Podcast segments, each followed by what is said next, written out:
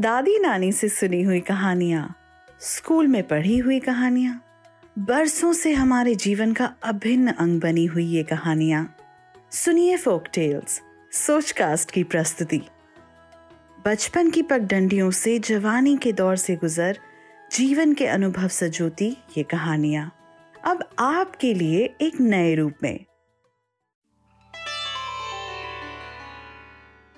आप सुन रहे हैं फोक टेल्स सोचकास्ट की प्रस्तुति।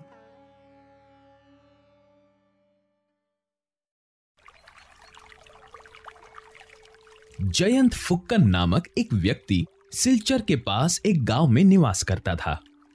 वह एक संपन्न परिवार में जन्मा था। ज़मीन, जायदाद, रुपए, पैसे की उसे कोई कमी न थी और वह सुखमय जीवन व्यतीत कर रहा था। एक दिन वह पड़ोस के गाँव में रहने वाले अपने चाचा के पोते के विवाह में सम्मिलित होने गया। विवाह उपरांत वह कुछ दिन गाँव देखने वहीं रुक गया। एक दिन घूमते घूमते वह वहाँ के हाट बाज़ार पहुँचा।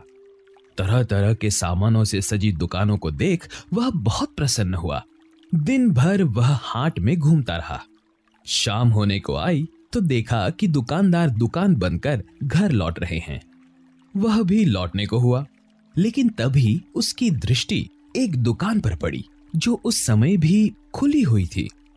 उसने दुकानदार से पूछा, क्यों भाई? घर नहीं जाना? दुकान बंद नहीं करोगे? मेरी कोई बिक्री नहीं हुई भाई। कैसे घर जाऊँ? दुकानदार बोला, क्या बेचते हो? जयंत ने पूछा, मैं सलाह बेचता हूँ। उस व्यक्ति ने उत्तर दिया। ये सुनकर जयंत आश्चर्यचकित रह गया। और पूछा, क्या कहा? सलाह? कैसी सलाह? मूल्य चुकाओगे, तभी सलाह मिलेगी।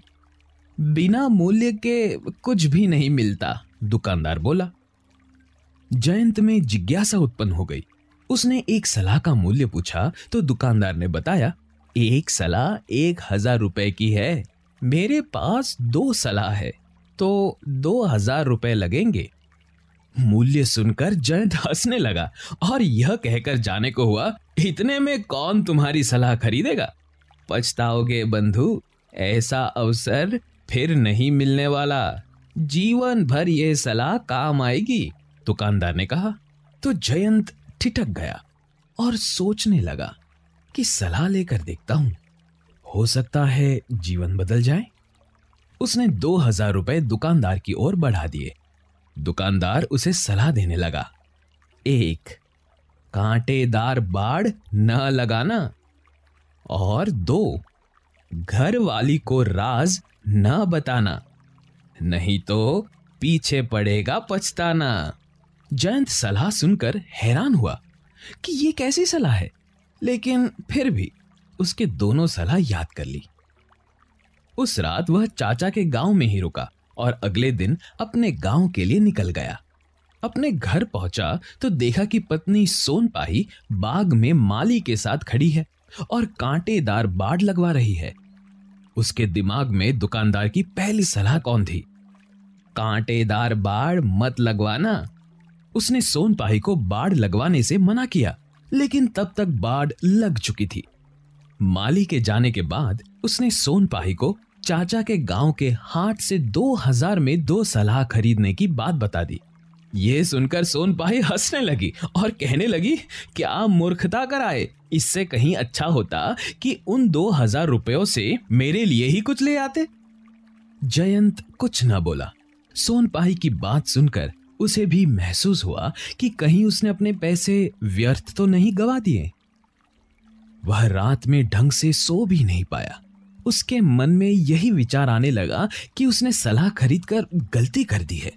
इसीलिए उसने सोचा कि क्यों ना सलाह को आजमा कर देखूँ। वह उठा और बाहर जाकर एक सुअर के बच्चे का सिर काटकर जंगल में छुपा आया। उसके बाद वह चैन से सो गया। सुबह उठने के बाद उसने सोनपाई को खून से सना चाकू दिखाया और बोला, मेरे हाथों एक आदमी का खून हो गया है। ये बात तो किसी को बताना मत। नहीं तो मैं मुश्किल में पड़ जाऊँगा। सोनपाही ने हामी भर दी, लेकिन उसकी पेट में बात पचना बहुत मुश्किल था। वह जब पनघट पर पानी भरने गई तो देखा कि वहाँ इकट्ठी औरतें अपने अपने पतियों की बहादुरी के किस्से सुना रही हैं। वह कैसे पीछे रहती? उससे भी रहा नहीं गया, और उसने अपने पति की बहादुरी का गुणगान करते हुए सबको बता दिया। कि उसने एक आदमी का खून कर उसकी लाश जंगल में छिपा दी है। यह खबर आग की तरह पूरे गाँव में फैल गई। जो भी जयंत को देखता, डर के मारे दूर भाग जाता। जब ये खबर राजा के पास पहुँची तो उसने सैनिकों को जयंत को पकड़कर लाने के लिए भेजा। जब सैनिक जयंत को उसके घर से पकड़कर ले जाने लगे, तब कांटेदार बाढ़ में फंसकर जयंत की पगड़ी गिर गई। और जयंत वैसे ही राजा के पास पहुँच गया। राजा का नियम था कि कोई भी व्यक्ति उसके पास बिना पगड़ी के नहीं आएगा। जयंत को बिना पगड़ी के देख राजा आग बबूला हो उठा। यह देख जयंत को दुकानदार की पहली सलाह याद आई। कांटेदार बाढ़ ना लगाना। फिर राजा ने उससे पूछा, तुमने किसका खून किया है? ये सुनकर जयंत के होश उड़ गए। वो एकदम से कुछ कह नहीं पाया। तब राजा बोला, तुम्हारी पत्नी गवाह है कि तुमने किसी का खून किया है, इसलिए तुम इस आरोप से बच नहीं सकते। तब जयंत को दुकानदार की दूसरी सलाह याद आई। घर वाली को राज न बताना, नहीं तो पीछे पड़ेगा पछताना। उसने सारी बात राजा को बताई कि कैसे वह दुकानदार की दी गई सलाह को आजमा रहा था। और उसे लेने के देने पड़ गए। फिर वह सैनिकों के साथ जंगल गया, जहाँ उसने सुअर के बच्चे का सिर छुपाया था। सैनिकों ने वापस आकर सारी बात राजा को बताई तो राजा भी हंस पड़ा और उसने जयंत को छोड़ दिया। जयंत चैन की सांस लेकर घर वापस आया, लेकिन उसने सोन पाही को कुछ नहीं बताया। अगले दिन उसने अपने घर से कांटेदार बाढ़ हटवा दी।